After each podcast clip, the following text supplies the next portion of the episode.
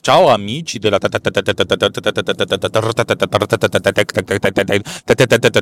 Tecnopillola. Ragazzi, una cosa del genere dovrebbe, dovrebbe fare scatenare un applausone, eh? Non l'ho fatto col digitale, ma l'ho fatto a voce.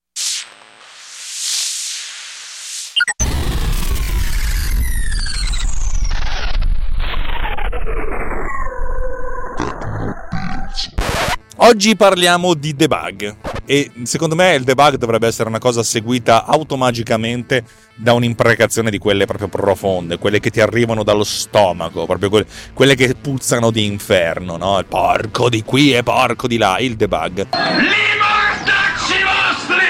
Debug cosa significa? Essenzialmente debellare quanto più possibile, cioè non del tutto, ma diminuire quanto più possibile l'incidenza degli errori nel proprio software. Eh, sono in fase di debug con Producer perché vedo la luce alla fine del tunnel, cioè nel senso mi sono imposto di avere una fine del tunnel e allora ho deciso basta feature nuove, sistemiamo quello che non va. Ed è, ed è un casino. Ed è un casino, ed è un casino, ed è un casino, un casino, perché, perché, perché, perché, perché, perché, perché, perché, perché oggi stamattina sono particolarmente luocuevole, perché, perché il problema è che il software è pieno di errori, cioè quando uno scrive 30.000 linee di codice, qualche cagata c'è dentro, qualche caso non, non contemplato. E la, la cosa che, che io vedo soprattutto nel mio codice è che ho iniziato a fare le cose in un modo e poi imparando cose nuove ho, cambiato il modo di fare le cose. Di conseguenza certe cose che ormai non dico che non si usano più, ma io non le uso più perché ho imparato modi più efficienti, sono ancora lì presenti.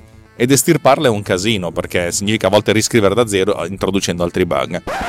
Eh, per farvi capire, quando sono passato dall'interfaccia eh, statica a quella responsiva, ho introdotto tanta di quella roba, ma perché è giusto, perché ripeto, cioè, ho, ho, rifatto eh, errori, ma neanche piccole dimenticanze. E il problema è che magari non le testo al momento, quando ho finito di fare la cosa, pubblico la versione per i beta tester, e i beta tester mi dicono non funziona un cazzo. È vero, è, è vero e devo, devo mettermi lì a sistemare il tutto, pian pianino. Come faccio a fare backtracking? Fino, fino all'altro ieri praticamente avevo una, un gruppo Telegram privato in cui eh, ci sono invitati soltanto i beta tester cui, eh, che semplicemente mi dicono le cose che non andavano. Questa cosa diventava un po' insostenibile per cui mi sono iscritto a un service che si chiama Zoho, Z-O-H-O che fa un sacco di cose per chi sviluppa, per chi comunica, cioè veramente c'è l'impossibile nel suo piano base eh, consente di fare il beta di, di, di, fare il beta testing di un progetto singolo con un po' di limitazioni ma sono talmente poche le limitazioni rispetto alla dimensione del progetto che a me vanno più che bene. È un backtracking simpatico essenzialmente mi, mi, mi consente di avere in, un, in, un'unica schermata le indicazioni di quello che non va di quello, di quello che va di quello che non va e i livelli di gravità nel senso uno è minimale uno è maggiore l'altro è critico. Il critico è probabilmente si apre il programma e esplode. Il maggiore è non può uscire una versione con questa cosa qua, il minore è, vabbè, se, se ho tempo finiamo anche questo. Ovviamente sono in ordine di, di gravità. Però è anche vero che magari un bug minimo che magari so che ci metto 20 minuti a farlo, lo, lo sistemo subito perché magari non, non ho quelle 3-4 ore di seguito consecutive per, per, sistemare un bug più grande. E insomma, diciamo che ci sto lavorando. Uno dei bug che, che, ha scoperto Roberto Marin, di cui ascolterete a brevissimo il suo nuovo podcast, eh, così è obbligato a iniziare, è un bug che si verifica quando utilizzi eh, Producer in modalità full screen. Come voi ben sapete, o probabilmente non sapete se non siete utenti Macintosh, qualche tempo fa Apple dicendo copiamo da iOS che fa le cose fiche, praticamente consente di eh, macOS, OS, sì, macOS consente di Uh, ingrandire una, una, un'applicazione in modo che vada a schermo intero. Fondamentalmente serve per concentrarsi su un'unica, su un'unica, applicazione alla volta, un po' come si fa sull'iPad, o anzi, un po' come si faceva perché adesso anche l'iPad consente di avere applicazioni multiple contemporaneamente, ma questa è un'altra storia.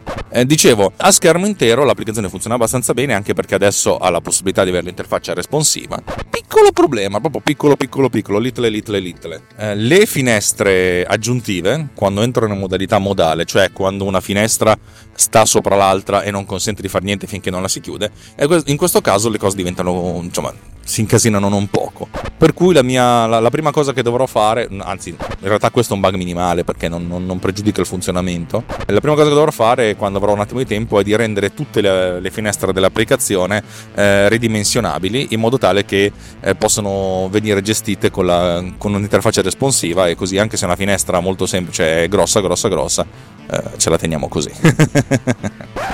Altro bug invece che ho, che ho, da sistemare da tantissimo tempo è una cosa più complicata. Poduser ha al suo interno il motore di PodCleaner, che è quell'engine che di pulizia dell'audio semi-automatica, anzi abbastanza automatica, che consente appunto di pulire del, dell'audio in modo piuttosto efficiente, fondamentalmente facendo solo un click. Dato che ho sviluppato PodCleaner come applicazione singola, aveva senso inserirlo all'interno di Poduser.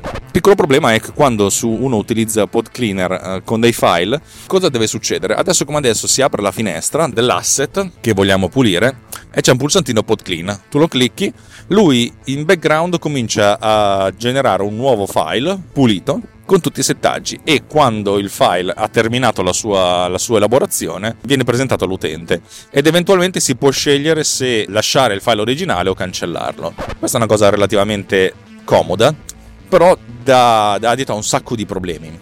Primo problema è cosa succede se chiudiamo l'applicazione. Ve lo dico io, l'elaborazione del file pulito rimane a metà. Vabbè, chi se ne frega, questo è, potrebbe essere un bug minore. Il problema si verifica invece quando si cerca di cancellare uno dei due file dalla lista degli asset, che ne so, l'asset che ha origine, cioè il file da cui vogliamo, vogliamo creare quello pulito, e il file pulito. E qui già abbiamo dei problemi perché fondamentalmente a un certo punto lui finisce l'elaborazione e Producer dice ah dove sta il coso dove, che, che stavo sistemando? Dove sta? Dove è finito il file che stavo sistemando? Sistemando, stavo pulendo, aiuto, aiuto, aiuto, esplode. Ed è un problema. Oppure non, non lo fa in maniera corretta. È un po', è un po complicato, anche perché poi la, la, l'approccio di pod cleaner è che uno può pulire in automatico i file intanto che vengono trascinati. Per cui abbiamo diversi punti di ingresso di questa cosa. Ultima, non un'ultima, la, la possibilità di aggiungere dei marker. Quando uno registra in Poduser può aggiungere dei marker al file che viene registrato, magari essenzialmente soltanto per dire eh, sto pulendo, sto facendo. Però cosa succede nel caso in cui si fa la pulizia del file? Questi marker che fine fanno? Eh, eh, questo è già più complicato. E non solo, perché se si imposta in PodCleaner la possibilità di eliminare le pause, questi marker devono necessariamente venire persi. Perché, cavoli, è praticamente impossibile, cioè dovrei riscrivere tutto per far sì che i marker si adattino alla, alla posizione, cambiando le pause, cambiando la durata del, del file. Capite che ci sono tanti piccoli casi a cui non avevo pensato, alcuni casi a cui avevo pensato e ho detto vabbè ci penserò dopo e adesso è il momento in cui ci devo pensare. E sono, sono momenti, momenti tragici perché a questo punto l'applicazione deve soltanto venire ripulita in qualche modo e a volte il lavoro mi sembra piuttosto, piuttosto ciccio, però vabbè diciamo che questo è, è lo, stato del, lo stato delle cose e volevo aggiornarvi su questo.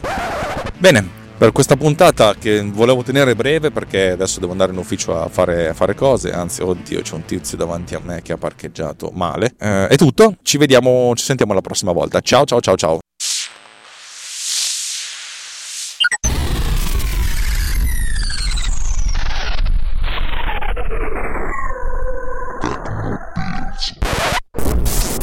This episode has been produced with